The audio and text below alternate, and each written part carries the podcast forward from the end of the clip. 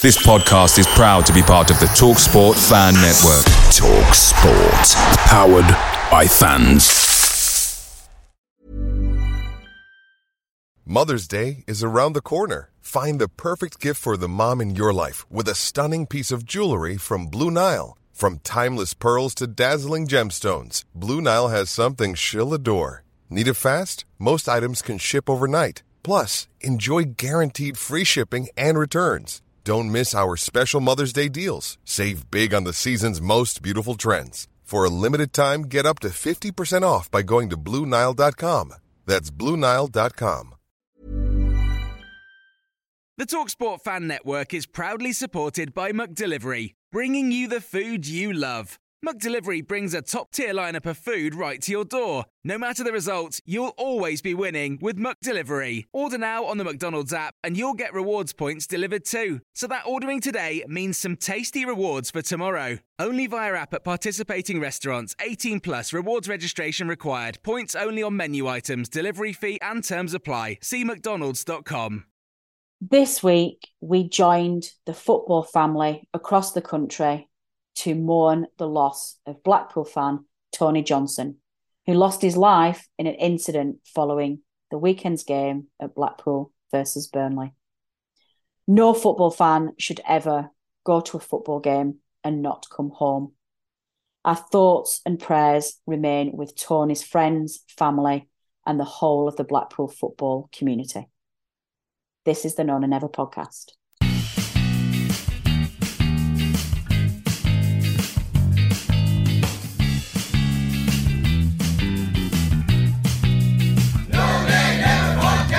Hello and welcome to another edition of the No Nay Never football show and podcast.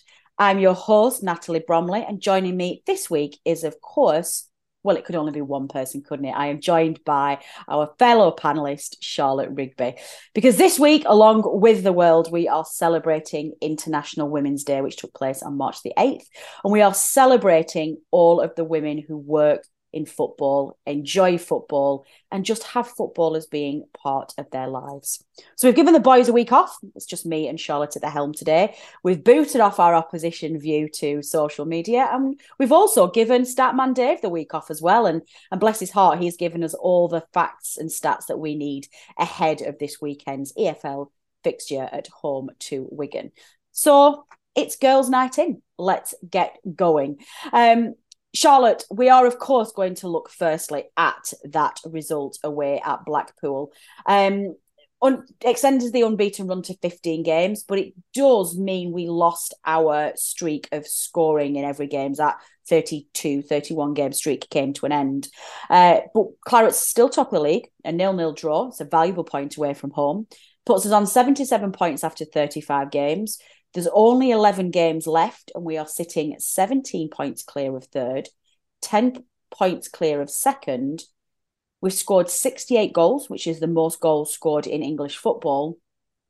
Despite a frustrating 1 1, Charlotte, please can we start by saying that job is now done? It's going to be inevitable return to the Premier League. I know I keep saying this, but nobody's taking me on. I think it's because we're all still superstitious.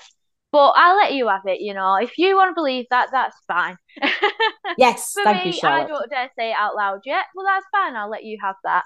Uh, yeah, it was a frustrating one at the weekend. We've got to say, like we said, there's not that many much that happened, not that many talking points. Um, I think the first thing is I've got to say sorry because I uh, I pretty much told Blackpool what to do in order to not let us pass in the Oh, podcast. Charlotte. Damn it. Um, What are you I doing? told them, yeah, I told them to play like Fleetwood had, um, play completely opposite to how Huddersfield had. Basically, be impossible to get past, play every man behind the ball, which is what they did, um, and that seemed to have worked beautifully for them. So I'd just like to say ahead of Wigan that the best way to get points for us is to put every man in front of the ball, play forward, and leave yourself So, wide open. well, it. let's, let's not reinforce the error, Charlotte, for goodness sake. If we're admitting No, we did a mistake, let's not do it this again. time. Let's do it. Um, yeah, seven, you talk about a frustrating game. Seventy-eight percent of possession, thirteen shots to their six. Uh, we they got zero on target at all, and we had six hundred and ninety-seven passes to their one hundred and ninety-six. Um, it's a bit of a funny one, isn't it? Really, it was quite an uneventful game, and I think it's fair to say that by the end we'd run out of steam a little bit and run out of ideas. And, and it was a very spirited and quite disciplined defensive performance. And like you say, we've come across this before. Um, it's hard to sort of say has Burnley lost its spark a little bit um, in front of goals when we've literally just put four past Huddersfield. Um, I, I don't. I, I, guess losing Josh Brownhill so early on didn't help, but what what do you think our strikers can do and our wide men can do to break down when we do have that really stubborn, resilient defence? I think we really missed Maatsen and Benson at the weekend. Yeah. And I think that might have been the difference. Um, the team that was out there, fantastic team. Um, but like we were saying against uh, Fleetwood, it was very much trying to get yourself through the middle, that type of thing. And your wide men weren't weren't Manuel Benson, and he just mm. has that kind of spark at the end that he never. And same with Maatsen they don't give up in trying to get it in there. And I think that was the difference for us. Um, I don't think we've necessarily lost the spark in front of goal. So, like you said, we we put four past before um, with Huddersfield, and um, we've had these draws previously as well. Uh, so I don't think it's necessarily losing it. I just think we missed them, and we missed being able to.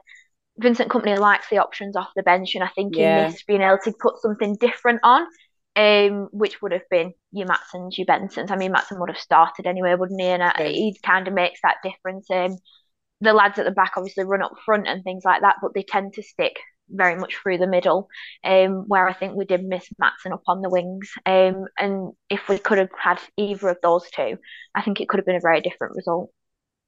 Yeah, that's right. Now, um, Benson, of course, being one of three players this week, we've been told is in the team and already training along with Jay and Taylor Harwood Bellis. Um, not quite as as um, positive news for Brownhill, although better than we thought it was going to be. Uh, Brownhill is apparently going to be back with us after the international break, and I think when he hobbled off um, after falling on that Astro pitch at the side of the the football um, pitch at the weekend. We thought it might be an ACL and he might be gone. So that's um, that's good news.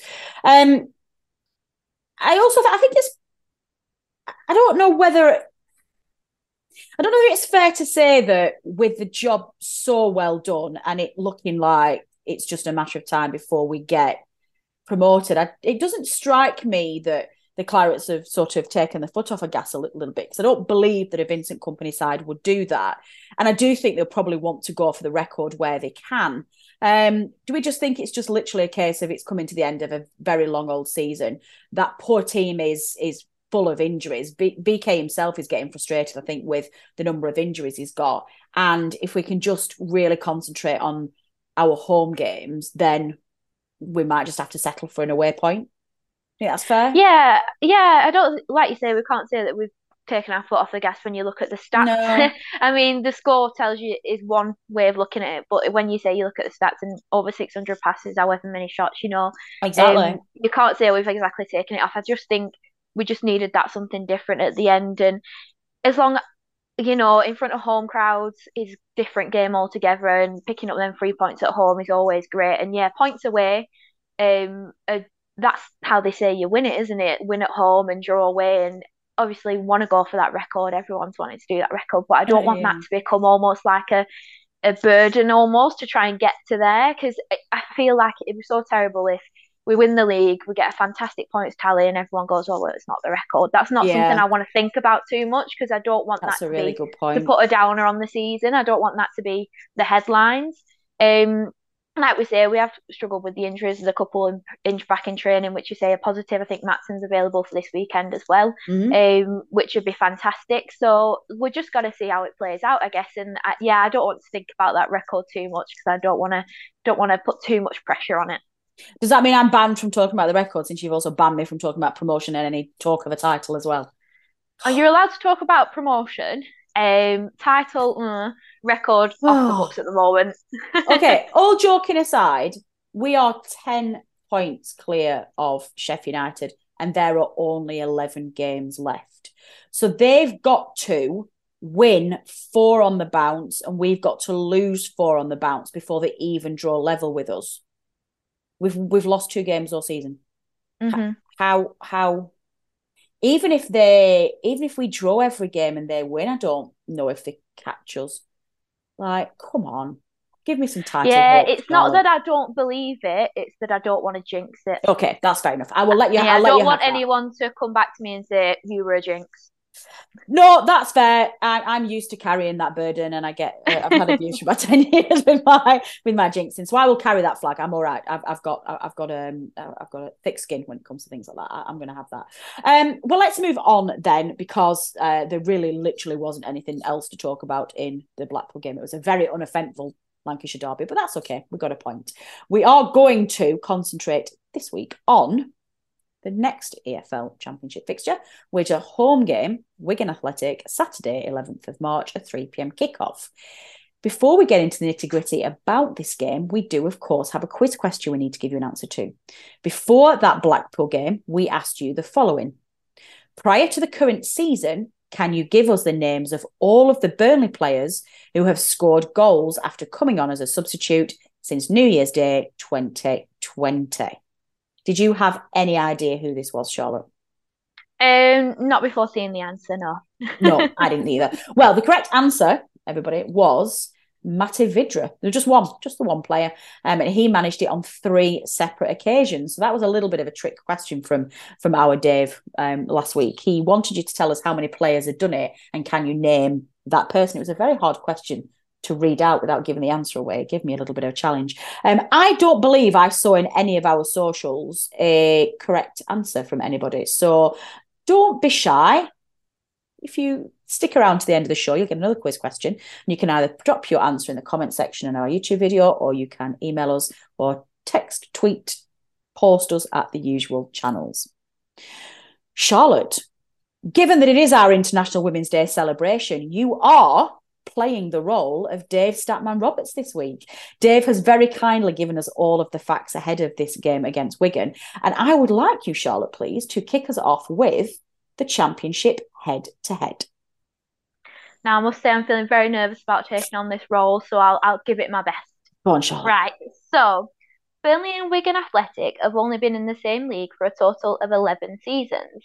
This is not too surprising, as although the Latics were founded in 1932, they only gained their Football League status as recently as 1978.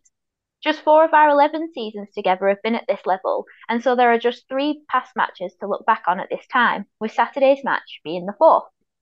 In August 2003, Peter Kennedy and Nathan Ellington scored the goals as the visitors came away from Turf Moor with all three points in a 2 0 win. The following season's match took place in late December 2004 and was a rather controversial occasion. Wigan Athletic have made no secret of their desire to try and sign Burnley's star player and current club captain Robbie Blake, unsettling the player in the process. Their manager Paul Jewell was public enemy, enemy number one when the teams met at Turf Moor. Burnley had already rejected several offers, and as a result, Blake wasn't selected for this match and joined Birmingham City soon afterwards. It was the man who captained the side in his place, Graham Branch, who scored the only goal for the Clarets in an unexpected 1 0 win against a side who were flying high towards the top of the table. Our path didn't cross again at this level until the 2013 14 season for what was this week's memory match. After winning away at Blackpool on the Good Friday, Burnley faced Wigan Athletic at home on the Monday.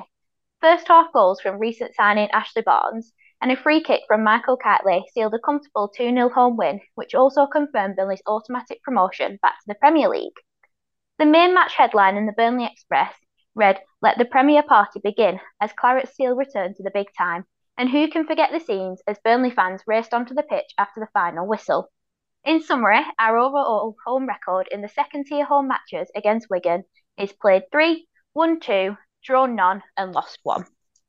Lovely. Hey, I'll tell you something. Statman Dave better keep an eye out for his job there. We girls are taking over. Thank you, Charlotte. That was fantastic. Some interesting stats in there. Um, we're going to move on to our second feature in our build up to the Wigan game, and that is, of course, our wonderfully popular celebrity fan feature. Now, before we get into this, Charlotte, and without cheating, could you have named any famous Wigan fans before Dave gave us his shortlist? No, not No. at all. I'm absolutely rubbish with celebrities, even worse at knowing who they supposedly support. I kind of like that about you, actually. I like that you're not drawn into the world of celebrity. Well, we didn't know any either. So Dave had to do a little bit of digging here, which uh, does worry me a little bit as to whether Wigan Athletic will join their league status in our No Nay Never table as well. But here is the shortlist brought to you by Dave. Coming in at number one, Richard Ashcroft, the singer and lead singer of The Verve. At number two, Kay Burley, the broadcaster for Sky News. At number three, Stuart Maconie, the author and radio broadcaster. At number four, Philip McGinley, who is an actor and played Anguy the Archer in Game of Thrones. Okay. and finally, coming in, we've only got five this week, coming in number five, Paul Rowley, political journalist and broadcaster. Now, just in case it's not obvious that we were struggling to make up the numbers this week, the sixth, oh, actually, does have got six names. Sorry, listeners. The sixth and final name is Krusty the Pie, Wigan Athletic mascot, who is shaped like a massive pie. I'm not having that. So Dave Roberts is pretty strict with his rules. He shouts us and tells us that owners aren't allowed to be on the celebrity fan list, and they they have to be living fans. Um, those fans who have since left us uh, can no longer be on it. But we're allowed a mascot. We're allowed a pie. I, I, I guess so. A giant pie. I'll I, take that. I mean, listen, he's he's already the giant pie is already my favorite celebrity fan on that list. I'm just going to call Dave Roberts out here now for his rules that just confuse me every week. I never know which way he's going. Um, let's stop this silliness. We of course have got to rank our uh, Huddersfield Wigan celebrity fans, Charlotte, out of ten. Ten being absolutely fantastic and one being quite poor. Where do you rate them? Well, I don't really know them. I don't watch Game of Thrones, so I guess that takes that listen, one out of the occasion. The Game of Thrones actor, you do. I think I watched the whole of Games of Thrones, and I have no idea who he's talking about. I suspect that might have been a very small part. That makes me feel a little bit better. You must not Kay Burley. Yeah, I do. I do know Kay Burley. I think that's the only one I do know. If the list was Krusty the Pie and Krusty the Pie only, then it would have been a solid ten. Um, so I think that definitely brings up my rankings to a strong three. A strong three. A strong three. Yeah. Wow. I don't know any, I don't know the rest really, okay. and the pie brings it up to three. Well, I'm going to overrule that, I think, because I do have a role of moderator in this league. And given that Kay Burley is absolutely fantastic, and obviously um, Krusty, the, the Krusty the pie is amazing. I'm gonna I'm gonna rank them a little bit higher than that. I'm gonna give them a five. I think I think that's probably fair. Just mainly because I know who some of uh, Wigan's competitors have had that got twos and threes, and their list didn't have Kay Burley on it. It didn't have Krusty the, the big massive pie on there either. So uh, Wigan fans, we're gonna give you five out of ten for your celebrity fans. Um, moving on, then, we'd need to give you some information as to who's refereeing the game at the weekend. It's going to be John Busby of Wallingford in Oxfordshire, and he's going to take charge of the weekend's match at Turf Moor. His one and only previous Burnley match was our 1 0 away win at Coventry City, which was earlier in the season when Nathan Tella scored that winner and ended our draw of our run of lots of late equalisers, if I remember correctly. Uh, so far this season, he has been appointed as referee for 24 matches, of which 16 were in the Championship, and those 24 matches have resulted in three penalty awards, two dismissals, and 84 cautions. We are also hoping that he has a relatively quiet afternoon at the weekend. I'm not sure I'm loving those stats, Charlotte. That seems to me that he's either got zero control of the game and goes silly, or is way too strict and he's not going to like some of our players. So let's see what's happening. Um, what are your thoughts then, Charlotte? Home t- home game. We're going to currently in the relegation zone, and to be honest, look like they are going to be going down to League One with Rotherham and Blackpool. They currently sit, I think, six points um, clear of safety, albeit they do have a game in hand. Turf Moor is not a happy hunting ground for any teams this season. Um, you must be feeling confident. I know you don't want to jinx things, I know, but you still must be feeling pretty confident of a strong Burnley performance yeah, when you look at it on paper, you'd certainly go into the game feeling confident, especially when you've got the likes of Maatsen back. Um, you've got the likes of the other, lad back, other lads back in training as well. Um, we've had a, a break as well, a a whole week. Oh gosh, yeah. Imagine that. So they've had some time to recuperate, recover, and, and go at it again. Um, I've seen some lovely training pictures of them trying to train in the snow, which is always nice to see with these lads that probably aren't used to very much snow. Um, so getting used to that side of the game. But no, you've certainly got to think that you, there's only one way the game's going to go at the end of the day. Um, I'm hoping that after playing a couple of teams that are very similar in styles, in uh, showing it from the back, you know, having a very strong defensive um, style that we've kind of worked on that over the last week. You can imagine Vincent Kompany has been planning for that outcome as, again because we'd imagine that's the way they're going to play, especially after the reverse fixture. Um, where we put so many goals past them, they must be pretty cautious about the defending. Um, so you can see it being a little bit. I think again might take us a little while to get into it, get used to it, try and put the the passes forward, link them up, and get them into the the dangerous areas. But I think hopefully once we get one goal, we'll be very much on top of the game and be able to put a few more past them. Um, even if it ends up being a more difficult game, like the likes of Fleetwood and like the likes of uh, the Blackpool game, I'm hoping it'll go more towards the Fleetwood where we just batter them, batter them, batter them until they're absolutely knackered, and then we can nick one at the end, you know. Um, because it really depends on how they're going to line up against us and how they're going to try and play this team as to whether we can put four or five past them or whether we'll be we'll be wearing them down for for a one goal, um, three points, hopefully three points. Like you say, they're in the relegation zone. Um, you kind of think they might have the look of this is a game to, you know, damage management, that type of thing, and then go on to the go on to the next games that they've got coming up. Um, which I kind of hope that's the attitude they do take. Um, because it might play nicely into our hands at the moment with having Maatsen back.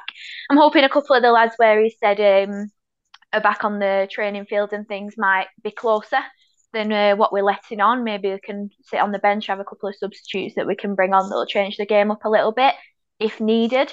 Um, but it'll be really interesting to see how we cope with another team that are gonna have quite a solid defensive game. Yeah, I agree.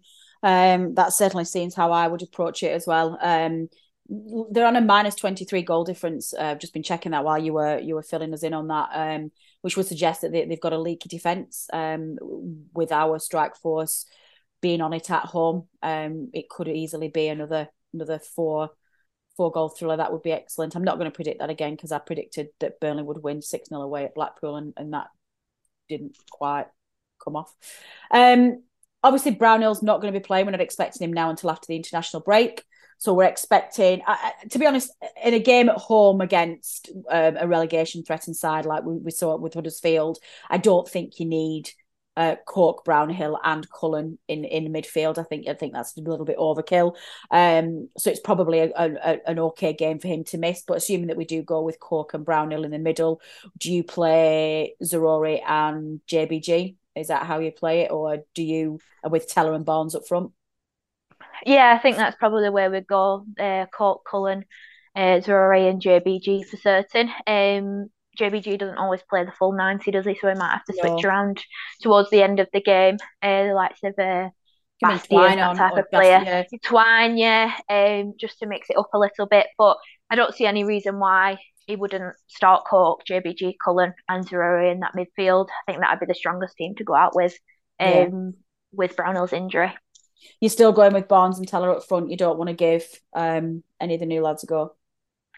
No, I, Barnes and Tella. Um, it's a bit of a, a proven one at the moment, isn't it? it mm. It's a great strike partnership. I don't know if we need to be messing around with it too much. Um, like we say, we have them options on the bench if we need to change it up a little bit. Um, they just need. I feel like the new guys just need to get used to things a little bit more. They need to settle in. Um, Obafemi seems to be yeah, Obafemi seems to be doing better now. He scored. Foster needs that first goal um, to give him the confidence and to get him going forwards and up front and to get a few of the fans off his back as well, I think, um, which we've noticed, well, I've noticed on social media recently, which can't be very helpful for him and his mindset at the moment. Um, understandably so, fans are frustrated about it, but just got to see both sides, I guess. Um, but I don't see any reason why you wouldn't start Barnes and Tella unless there's things we don't know. Um, but for certain, I'd have them up front. I don't think that part of the team needs changing. Um, you'd look at Maatsen, I guess, comes back in um, for I'm guessing Patino maybe. Yeah. Um, he started at the weekend, didn't he? Um, so I guess that'd be a change as well. But I, I think up front you pretty much stay the same. Good. I like it. Uh, score prediction then, please. Um, I'm gonna go with three 0 That just came to me then. I have no reasoning. It just The- appeared the- in my head. There was literally no, no hesitation whatsoever. it just came straight out. came It was to me. amazing. Yeah. um, I don't know. I don't know whether to go silly again and predict 6 0. Um, but I, I think I am going to go 5 0 because I think that.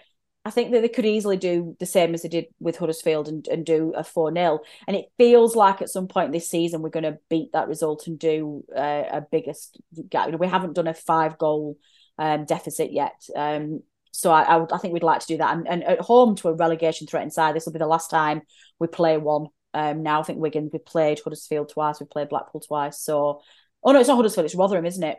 We might still have to play Rotherham actually, but certainly at home, I think this is the last one. Um, so I'm going to say 5 0. I think this will be the one where we get our biggest margin. So there you go, listeners. They are our predictions. Uh, now, Charlotte, do you want to finish off the preview this week with again stepping into Dave Roberts' shoes and giving us his very special stat of the week? I certainly can. So, including the win in the reverse fixture earlier this season, Burnley have only won four out of 24 past meetings, home and away, against Wigan Athletic in all competitions, which is one of the worst overall past records we have against any opposition team. I don't really like the sound of that. However, if we can manage to win this weekend, it would be the first time that Burnley have achieved a league double over the Latics following an emphatic 5 0 win in Wigan towards the end of August last year. In the 10 previous league campaigns, Wigan have done the league double over Burnley in three previous seasons 1984 85, 1997 98, and in 2009 10. Excellent. Thank you. Don't be getting superstitious on me. Don't worry. It's just Dave's facts. Don't worry. Um, yeah, well, no, that, that that's great. There's there's a lot. I, I do love Dave's stats of the week. I always it's my favorite section of this show. I do I do love it. And for those of you who are watching our YouTube channel, you don't always get to see Dave's sections because he is still audio only. He's not come across to the the video side yet, so we can't always drop his things in. So it's very nice to have Dave's features in the YouTube football show. So it's good to have him here.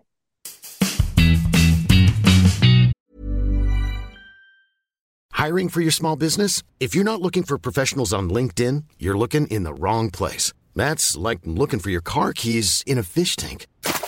LinkedIn helps you hire professionals you can't find anywhere else, even those who aren't actively searching for a new job but might be open to the perfect role. In a given month, over 70% of LinkedIn users don't even visit other leading job sites. So start looking in the right place. With LinkedIn, you can hire professionals like a professional. Post your free job on linkedin.com slash people today.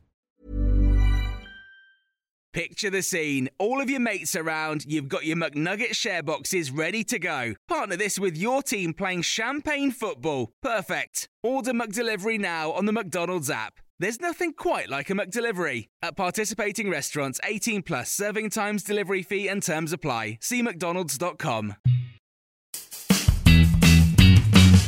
Well, at this stage of the preview show, we would normally let you have um, an FPL update. Um, Adam Dennett, our resident FPL expert, has given um, a separate social media um, update on the FPL in honour of our International Women's Day festival. So we have a special feature for you instead. This is for just our podcast listeners right now. Our uh, watchers of our YouTube channel will see this in a separate format. But we reached out to the community and we spoke to three of our fantastic female Burnley supporters and we asked them in celebration of International Women's Day what being a woman in football meant to them.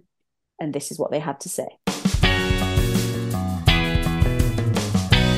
So, Amanda, what does being a woman in football mean to you? Well, um, it started off as being a girl in football. Um, I come from quite a dysfunctional family back in the day, um, quite um, quite a tough upbringing, uh, working class, um, and I just got dragged along to a football game one day, and you know, all they were all saying at the youth club, "Are you going to the footy? Going to the footy?" And I'm like, "Yeah, yeah, yeah." Didn't have a clue what going to the footy was. Um, as a little twelve-year-old girl, Uh, we got on the train at Brierfield and got off at Burnley and then walked down Standish Street and towards, um, you know, from Burnley um, Central Station, walked down Standish Street through the centre. And, the, and all the time I'm thinking, where's this energy coming from? Where's this electrifying excitement coming from? And I could just feel it building and building. And I loved it. I absolutely loved it. And then as we got closer and closer to Turf Moor, everybody was appearing in claret and blue. And I was just part of this huge movement, literal movement, because we were all just walking along. Um, but felt like a, you know, almost really, really got me. And then we went into Turf Moor and we went up the concrete steps and the noise and the energy that hit me at the top of those steps stays with me till this day. Um, and I still get that excitement now on match days, and I, as it starts to build from like half two, and I go out and watch them warming up and seeing everybody come into that stadium. It just brings it back to me every single time, and that belonging and that um, that friendship and that uh, safe place is with me all the time whenever I'm at a Burnley game surrounded by Burnley fans. And I think the important point with that is that that feeling of belonging and that sense of family should resonate with any fan, regardless of gender, regardless of age, regardless of cultural or religious background. It should be inclusive. Absolutely, it should. And and I think it's really interesting because when I speak to people who I don't know or I meet people for the first time, um, particularly in interviews, sometimes when we're interviewing or I'm part of uh, a trustee for a number of charities, and we do a lot of social gigs and uh, project visits and stuff. I always try and get to know behind the the, the you know the the practice or the practice polished script, and I'll go. So you, what else do you do? What brings you passion? What what make what fires you inside? Um, and I tell them about Burnley and, and my passion and Burnley Football Club and being a claret. Um, and I see their energy change. I see the light come on in their eyes. Um, and if they're a football fan, uh, again, regardless of gender, culture, creed, age, there's a connection there. And it gives you that connection, it gives you that ability to cross all of those divides because you share that passion and you and, and it's not something you can control it's not something you can dip in and out of it's something that's in you and it's been in me for 50 years um, and and and I see it in other people, um, and it gives you that complete connection again across clubs as well. There's the great banter and there's a great rivalry and all those uh, little uh, things that football fans have. But ultimately, it's that connection that keeps us all together and the love of football, and, and in particular for us, Burnley and the Claret. Do you do you ever feel challenges when you're watching football as a fan? Um, sometimes, sometimes, um, but it's usually overcome after a few minutes of discussion. Um, give me some so, examples. So you know, they might people might say, "Oh, do you go to watch Burnley?" And I go, "Yeah, I go to watch Burnley." Or, um, "What did you What did you think of?" Um, you know, um, a goal or a decision or a refereeing decision or a foul. Um, and then when you start to have that conversation and people see the credibility of your opinion, they absolutely go, oh, oh, actually, you do know what you're talking about, don't you? Oh, wow, you are into it, aren't you? So it's almost like this perception that you're a fan because you like going. And then it, it sort of widens into actually, you know, she knows what she's talking about. She has something to back it up with. Does that, not, frust- like be- does that not frustrate you though? Because Hell yeah, yeah, you ask yeah. a male football fan about his opinion, and he has he is just allowed to be a football fan because it's part of the expectation in his DNA. But if you want to be a football fan as a woman, you almost have to have, well, I'm not just allowed to like it, I also have to, to justify it. Yeah, you have to back it up and you have to prove it. And so it makes me laugh sometimes. You know, I get a little chuckle to myself, and I'm almost expected. I, I expect it now sometimes. Um, and I can see this pattern of the the the engagement, the politeness, the the you know the sort of um, um, the the superficial chat about football in general, and then you might start to have a conversation about something specific or detail or rules or legality or challenge or whether it's valid, and then you get the recognition. And and it and I have a little chuckle sometimes because I think oh now now they're interested. Now they believe I can have a conversation. Now I've got some now I've got some value of contribution rather than just I wear the scarf. And it and it does it it me off sometimes. I know you probably can't print that or or but it, and I just think why do I have to back it up all the time? Why is why is my opinion not just as valid as everybody else's without that um, confirmation of well i'll just test you first to make sure that you've got you know you, you know the offside rule or probably don't now since they've changed it because it confuses the hell out of me.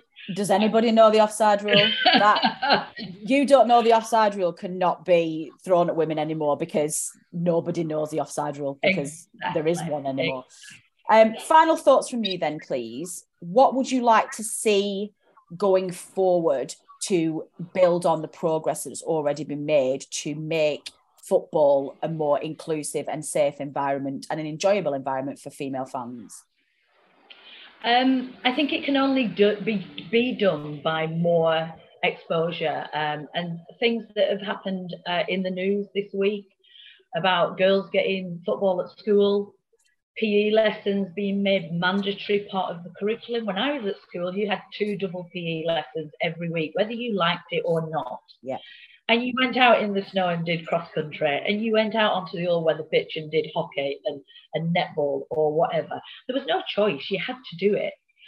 And I just think the fact that there's got to be campaigns and um, lobbying and, and politics and, and constant pushing for governments to get it back onto the curriculum. It's almost like we've gone back 50 years.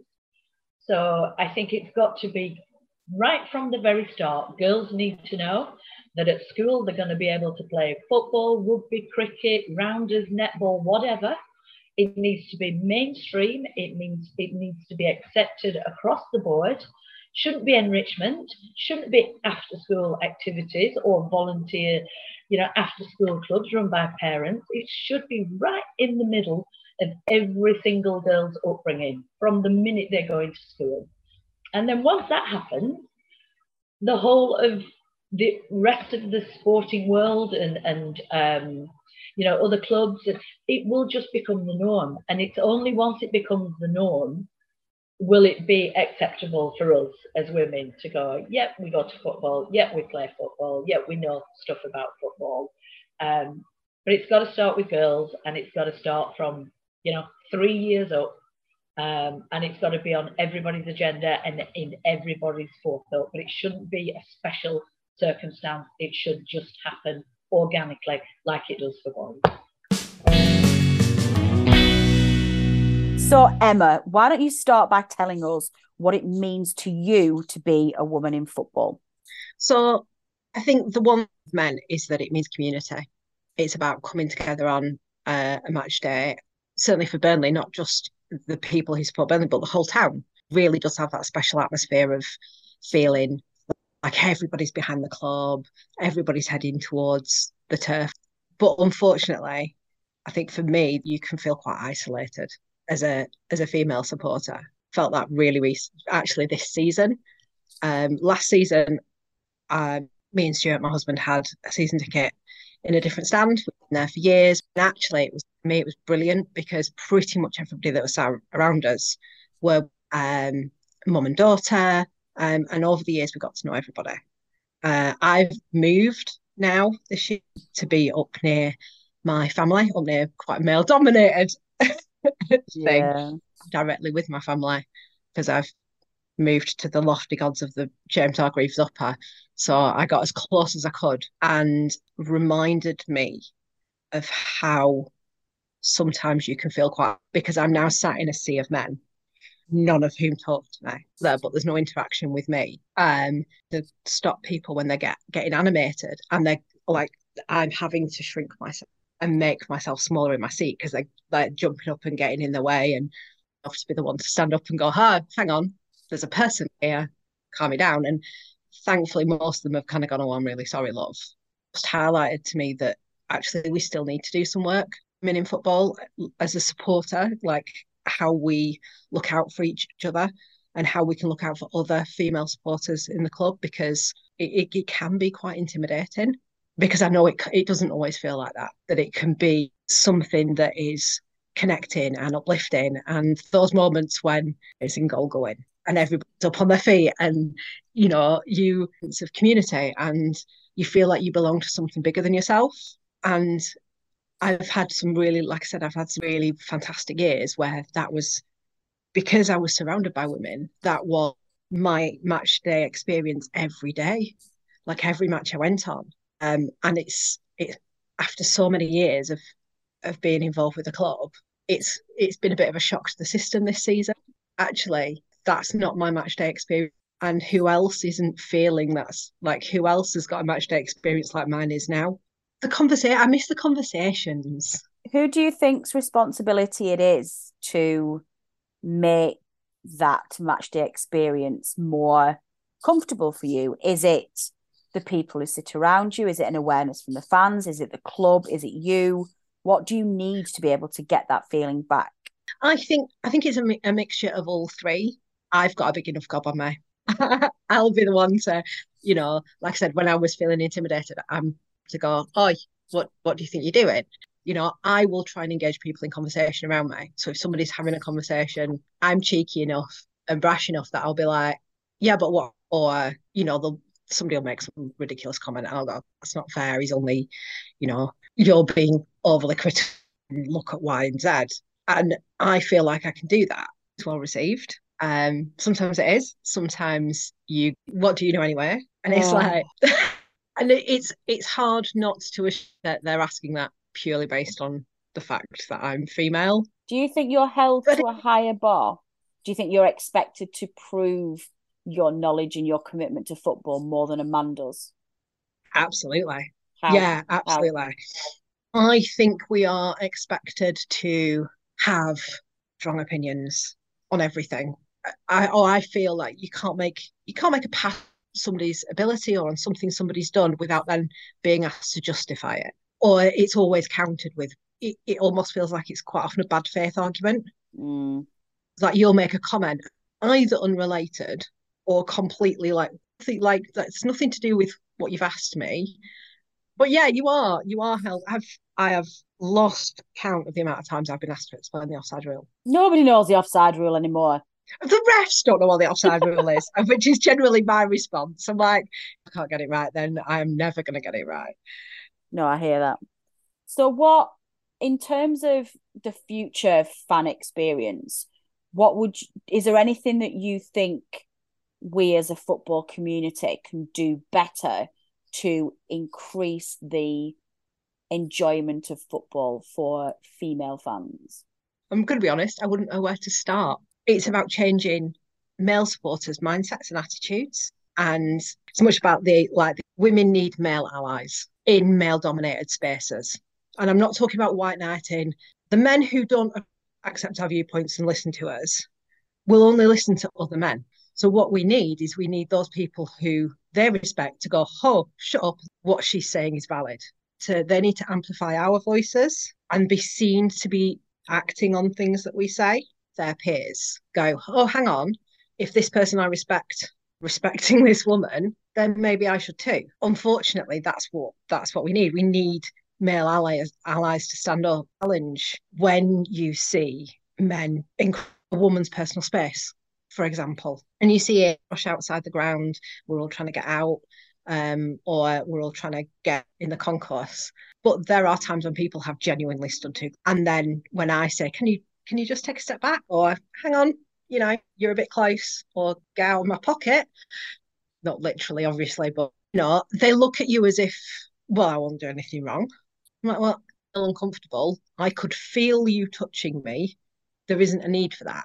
You know, so if you're with a mate and you see him standing there too too close, it might make her uncomfortable. Just pull him back a step. Unfortunately, women can shout about equality and equity and for change till we're blue in the face if people aren't listening. If you're not being listened to because you're a woman, then sadly, we need men to speak up for us as well. And ideally, the best way, like I said, the best way from stop. I'm not going to talk, but I'm going to let. I'm going to give this person doing something, or I'm going to stop you.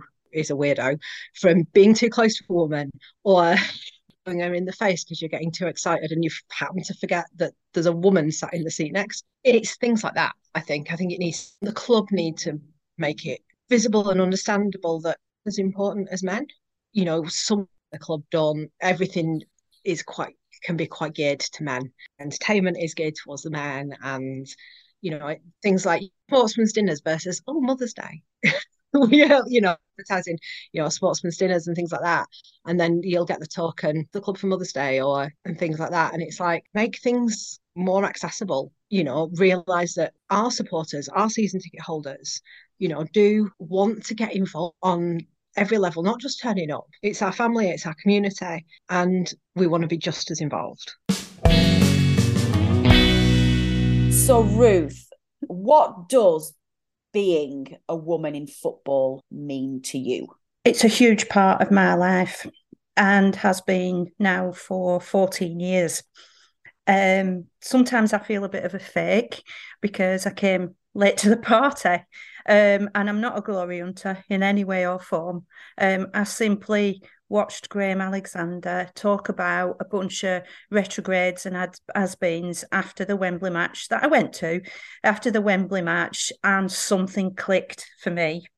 Something about football grabbed me in 2009, and I joined the party then being a woman in football for me is especially pertinent because um, obviously you can see by my appearance that I'm not 20 and women in football in, is rel- a relatively recent phenomenon. So even so far as I have a 23 year old daughter and when she was at school she wasn't allowed to play football either you're talking about when I was at school, I wasn't allowed to play football. I wasn't allowed, allowed to play in um, mixed sex uh, soccer games or any other sports like that. And I did sewing and cooking at school back over in Colne and did that type of thing. And it's a big part for me. Women in football represents a big part of my um, feminist, uh, unashamedly feminist attitudes to life.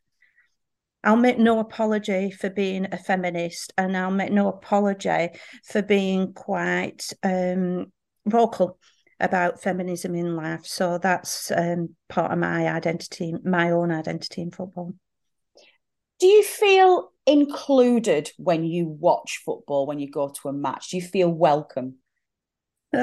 That's a really interesting question because I, I, perceive there's a slight shift.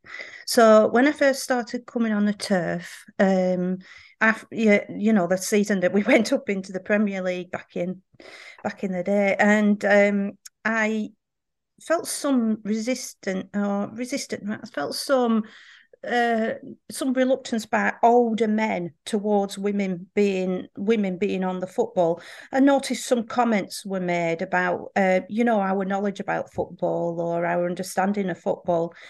But I'm glad to say that's shifted. And so when I come on the turf now, and maybe this is because I've also created a social identity for myself with Burnley fans.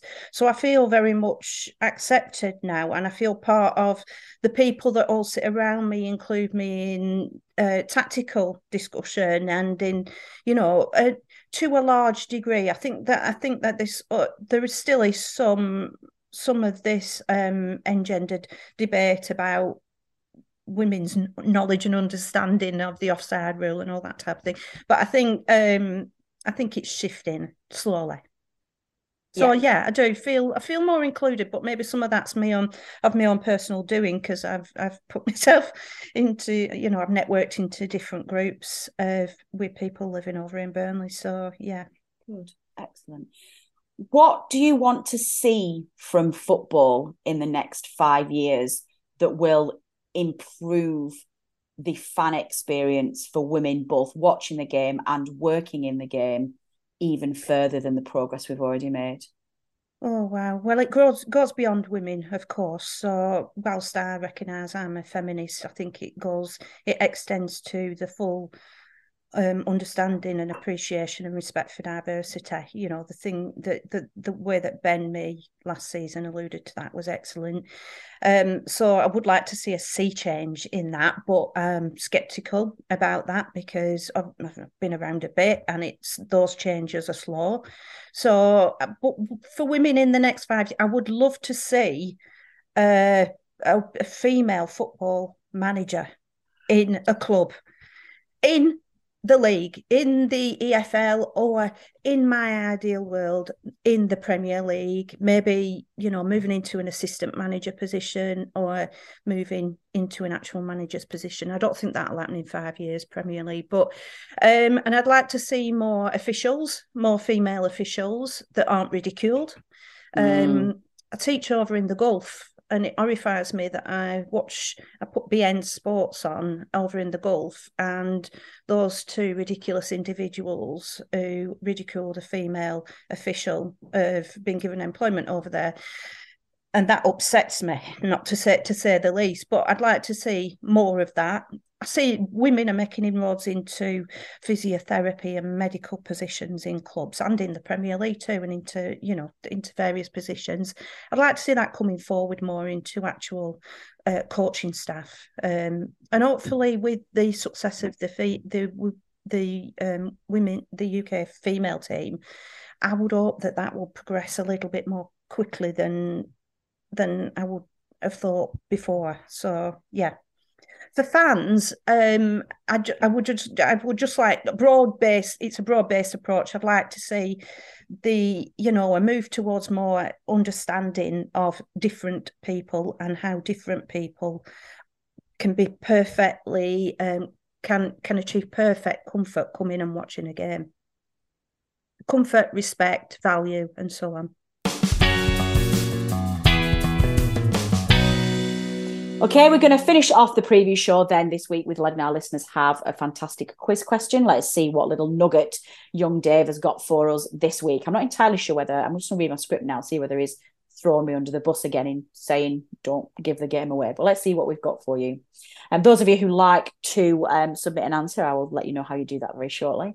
Uh, this week's quiz question Wigan Athletics current captain is the former Clarets defender Tendayi Darikwa. I did not know this, who only ever scored one goal in a competitive match during time during his time with Burnley. Can you name which team that was against? There you go. Listeners, you know how to submit that answer. You can leave a comment in the comment section of our football show on YouTube. You can tweet us at No Nay Never. You can leave a comment on our Facebook page, or you can email us at previewshow at nonaynever.net. That is all we have time for this week. Um, we are looking forward to Burnley's um, cup cup game. No, we've got a cup game shortly. It's Burnley's EFL game at home to Wigan Athletic this coming Saturday. Um, hopefully, another win for the mighty Clarets and another step closer to promotion.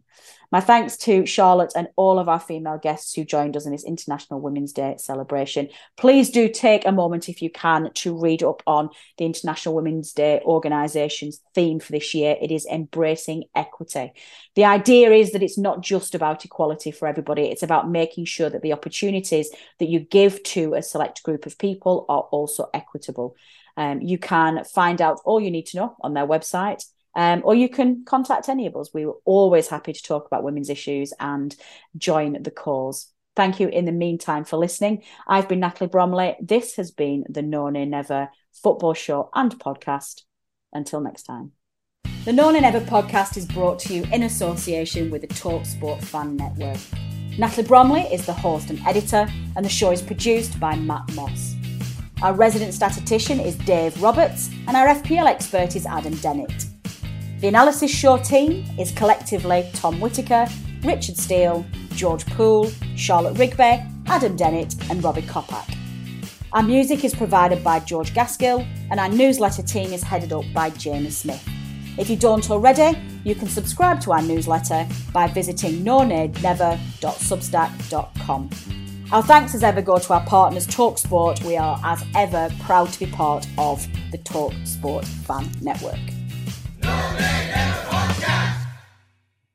Away days are great, but there's nothing quite like playing at home. The same goes for McDonald's. Maximise your home ground advantage with McDelivery. Order now on the McDonald's app. At participating restaurants, 18 plus serving times, delivery fee, and terms apply. See McDonald's.com. This Mother's Day, treat mom to healthy, glowing skin with Osea's limited edition skincare sets. Osea has been making clean, seaweed infused products for nearly 30 years. Their advanced eye care duo brightens and firms skin around your eyes, while the Golden Glow Body Trio nourishes and smooths skin all over. Go to OSEAMalibu.com and use code MOM for 10% off your first order site wide. This podcast is proud to be part of the TalkSport Fan Network. Talk Sport. Powered by fans.